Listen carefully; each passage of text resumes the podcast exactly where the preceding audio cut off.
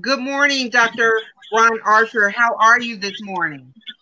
I am blessed here in beautiful Dayton, Ohio. It's about uh, 72 degrees outside of my hotel, and I'm enjoying the sun and the wonderful breeze and taking in the Wright brothers historical area of excellence. So I'm doing well.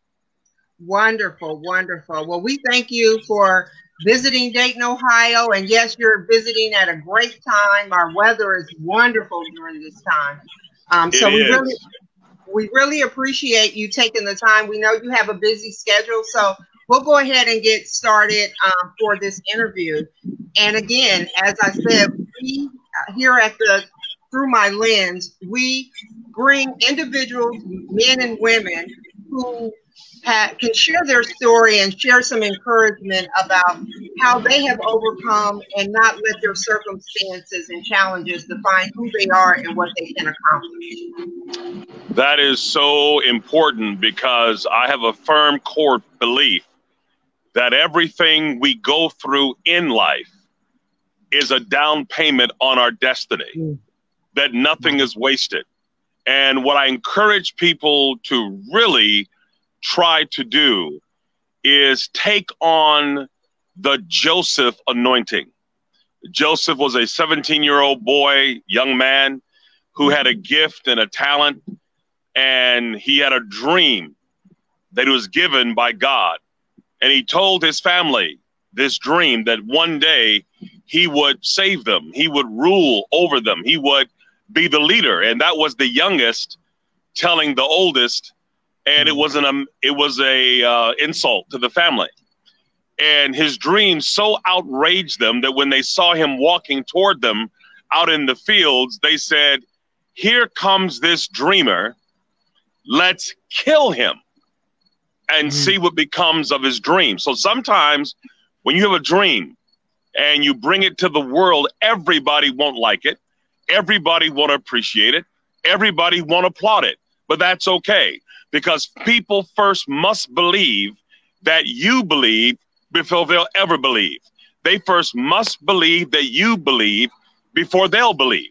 So they sold him into slavery and he went to prison on false charges. But all the time he realized God is with me. And what he learned is that circumstances don't change your calling. If you're up, if you're down, if you're in, if you're out, it's okay hold on to your vision. And then we call it VPR. Hold on to the vision God has given you. Be persistent in pursuit of it. And when you fail, when you get knocked down, when you get betrayed, when you get abandoned, be resilient. Be able to bounce back every time you fail. The idea is that failure is never final. It's not the falling down, it's the staying down. When life knocks you down, and it will, land on your back. Because if you can look up to God, you can get up in God. So never give up on God becomes the ideal. That's so well said. And and how do you try? I know you've had a lot of challenges um, in your life. How do you trust God uh, when you want to give up? When you've lost God, hope? God is not just knowledge. God is not just orthodoxy. God is not just pedantic nomenclature and intellectual spiritual jargon. God is an experience. The only way you know God is to trust Him, is to say, I don't understand it all, but I'm going to try. I can't figure it all out right now, but I'm going to obey. The only way you get to experience God is by trusting him and doing it, closing your eyes. The just shall walk by faith and not by sight. You got to get out there and do it. The only way you can walk on water is get out the boat. It is uncomfortable. It is scary. It makes your stomach tie up in knots. It makes your throat dry. It makes your head swell. But that's the only way the miracle is going to happen is to put your foot out on the water and start walking. And then you experience God many people will say, Oh, God, show me and I'll believe. It doesn't work that way. God says, believe and trust, then you'll be shown. That is so true. And I know that there was a time you shared in your uh, keynote speech last night at the Elizabeth New Life Center uh, banquet. You shared about a time where you didn't have hope for yourself. Oh no, no. I was. Uh, I grew up in an atheist home. My grandmother was white. My grandfather was black. He went to jail for uh, almost killing a man by calling his white wife a nigger lover. My grandmother got very sick with cancer. My mother was the oldest of the seven kids they had, and she got turned out and sex trafficked. She got pregnant, had me premature. I was sick and sickly, and uh, our babysitter molested me, a, a woman with a broomstick. And so, yeah, I was suicidal at 10, and I wanted to blow my brains out. I didn't know God, I wasn't a Christian. And so I lived in hopelessness and despair. But I cried out to the universe, help me, help me, help me, help me. I cried out. And I believe that when you seek, you'll find. And God sent a lady into my life, my teacher in the fourth grade, who transformed my life with the Bible and said, uh, read Jeremiah chapter 1, verse 4 Before I formed you in your mother's womb, I knew you. And before you came out, I set you apart to be a prophet. And I took that to heart and I memorized over 2,000 scriptures and became a valedictorian student, but through a photographic memory. I became a millionaire at 28, my first church at 23, my best selling book at 30. Uh, so it was believing what the word of God said about my life that I'm more than a conqueror, that I can do all things through Christ who gives me strength, that if God be for me, who can be against me, that I'm an overcomer, I'm a transcender, that I am anointed. I'm filled with his with his spirit. Greater is he that is in me than he that is in the world. And I and I took all of that literally. And I took risks and I started businesses and on faith and God blessed and blessed and blessed. So yeah, uh, there was a time I was hopeless. That's why you have to. One of the things that is important to live your dreams and not your fears is to find someone to mentor you. Nobody gets to the mountaintop by themselves. Nobody makes a million dollars by themselves. Nobody becomes great by themselves. You got to find somebody who's doing what you want to do and serve them. Ah, that's the word. We don't want to serve today. You cannot be a great leader till you become a great servant. So you got to help somebody else. Here's the lesson. If you help a person get what they want, God will make sure you get what you want. So you must find a mentor or find somebody who is doing what you want to do and then hook up with them, serve them, learn from them, and then go it on your own and do what you want to do. I think that's so critical. Your, you know, your social capital, the people that you surround yourself with have a lot to do with continuing to help you to see your challenges in a different light. Yeah, you want to be, you want to understand uh, mentoring versus coaching, right? So somebody who mentors you is not so much telling you what to do, they're showing you how to do it. You're learning by observation, you're learning by osmosis, you're learning by association. Then there are those who actually will coach you, and that's giving you feedback and instruction and and developing your head, your heart, your hands, your habits. That's correcting you that is helping you see your potentiality. So mentors are not always coaches. You got to find a mentor who is doing what you want to do. And then you got to find a coach who will tell you how to do it and what to do to get there. And I think that's so important because one of the things you mentioned last night is that, which is a, a very reason why we all should support the Elizabeth New Life Center, is that African American women, we make up 7% of the population, but 40% of the abortions. Oh my goodness. Isn't that, isn't that genocide? We're it, killing it, ourselves. Our population has been flat as far as percentage for about 40 years because of the 1973 Roe versus Wade and black women are going out here using abortion as birth control and wiping out future doctors, lawyers, Dr. King's, Condoleezza Wright's, um, Colin Powell's. We're just killing ourselves. And it's a horrific situation. And the black church many times is thinking that this is a good thing for family planning. No, it is absolute genocide, and we have to call it what it is. It's it's child sacrifice, and people do this in order to gain wealth and money. Those that, that practice this thing, it was in the uh, it was in the uh, uh, Baal, uh, who who the god of Baal, who required a child sacrifice as well. So I recommend. No, my mother was uh, 16 when she got pregnant. She had seven brothers and sisters taken care of. Everybody say you should abort this boy, not knowing what God had in store for me to be a bishop, a best-selling author, a PhD, uh, this the, the like Joseph, the savior of my family. Everybody works for me. Everybody's been blessed, put people through school. So you don't kill your future. You don't kill your future. So you talked about service earlier. How can individuals get involved and turn this this pandemic around? Because that is a, a horrible statistic to have to make our reality. Yeah, one is to understand the history of any kind of genocide and, and explain that to people.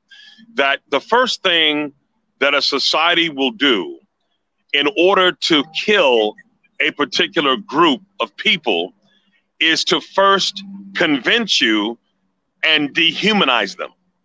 When Hitler wanted to kill all the Jews, the first thing he was did he did was to call them rats that they're not people. You can kill rats. Uh, the American Indians were killed because they were called savages. Uh, black people were enslaved and treated like animals because we were called subhuman. So the first thing you do is to make people believe that that particular entity is not human. And when a, a baby's in the womb, they now call it a fetus, that it's not a person. Well, once you make it subhuman and make it less than human, you then can have the uh, right to kill it. And that's what happened. So that's the first thing is education. I often say to people, you think Harvard is expensive, try ignorance. Wow. And you know, and I think one of the key things that you said is that you can't be defined by what society says and what society thinks. You you said last night about um, people called you a trick baby, but the trick was on the devil. Yep, you cannot let outside forces define your existence. It's just somebody's opinion. Nobody can ride your back unless it is bent. It's not what people call you, it's what you respond to. So you must affirm yourself. There are five pillars of success internally and being a good father and being a good coach and being a good mother, being a good uh, leader. That is one, you got to be present. You've got to show up. You can't simply stay isolated. You can't stay locked down. You can't stay afraid. You got to be present. Number two, you got to be attentive. Listening is more important than talking. So you have to listen, ask the right questions. Remember, every human being has a tattoo on their foreheads. It is MMFI, make me feel important. And you make people feel important by listening to them, getting to know them, asking questions that are about them. So you got to be present, you got to be attentive, and then you got to be affirming. The Bible says, raise up a child, not raise down. Speak life into people, speak hope into people. Find things that are good about people and tell them about them. Let them know how beautiful they are, how smart they are, how great they are, how awesome they are. But speak life into people. Next is to be consistent. Don't show up one day and then we can't find you for the next two weeks. Be consistent. If you're going to start something, be a person of your word. Your word is your bond. Deliver on promises made. And lastly, be committed. Whatever it takes, whatever the sacrifice is, you cannot be great on the uh, gravy train. It's going to cost you something. Greatness is expensive. Pay the price. Well, thank you so much. There, I think that I was going to ask you, were there any final comments? But I think those pillars uh, just kind of sum it up. But is there, tell me one thing, um, why should people support the Elizabeth New Life Center? Because, my goodness, you know, I travel all over the world and I support many other kinds of places like theirs. Theirs is the best run, the most amazing place I've ever been to so it really is on the ground level, on the front lines, offering hope and services to families, marriages, uh, single people, people who are pregnant. I mean, they do it all. I mean, they're they answer the anointing of Jesus, who says, "The Spirit of the of the Lord is upon me to preach the good news to the poor, to restore sight to the blind, to heal the brokenhearted, and to set free those that are in captivity." They do all of that with excellence and accountability. That's why you should support them. They're doing God's work, and you can join them in doing that work. And so, if someone wants to learn more about you, and I know that you travel all over the country, you reach more than 1.5 million people um, through all of your various ministries and your programs, how can they get in contact with you? Yeah, we have a new book out called What Belief Can Do My Life Story. It's now coming out on Amazon and Audible, where you can download it and listen to it. And you can find out more about me personally at ronarcher.org, uh, dot org, And then about our, our ministry and what we do globally in Africa and Europe, you can go to our website, which is called theplacesofhope.com. Theplacesofhope.com. Well, that is wonderful. It has been a privilege to take a few moments to chat with you, Dr. Archer. Anytime you're in Dayton, Ohio, please look us up. Anytime you're coming this way, you want to share some information, uh, this platform is available to you. So I look forward to staying in contact and God bless you in all that you do and continuing to uplift and empower our people. Thank you so much. God bless you in your ministry and your uh, podcasting and the work that you do.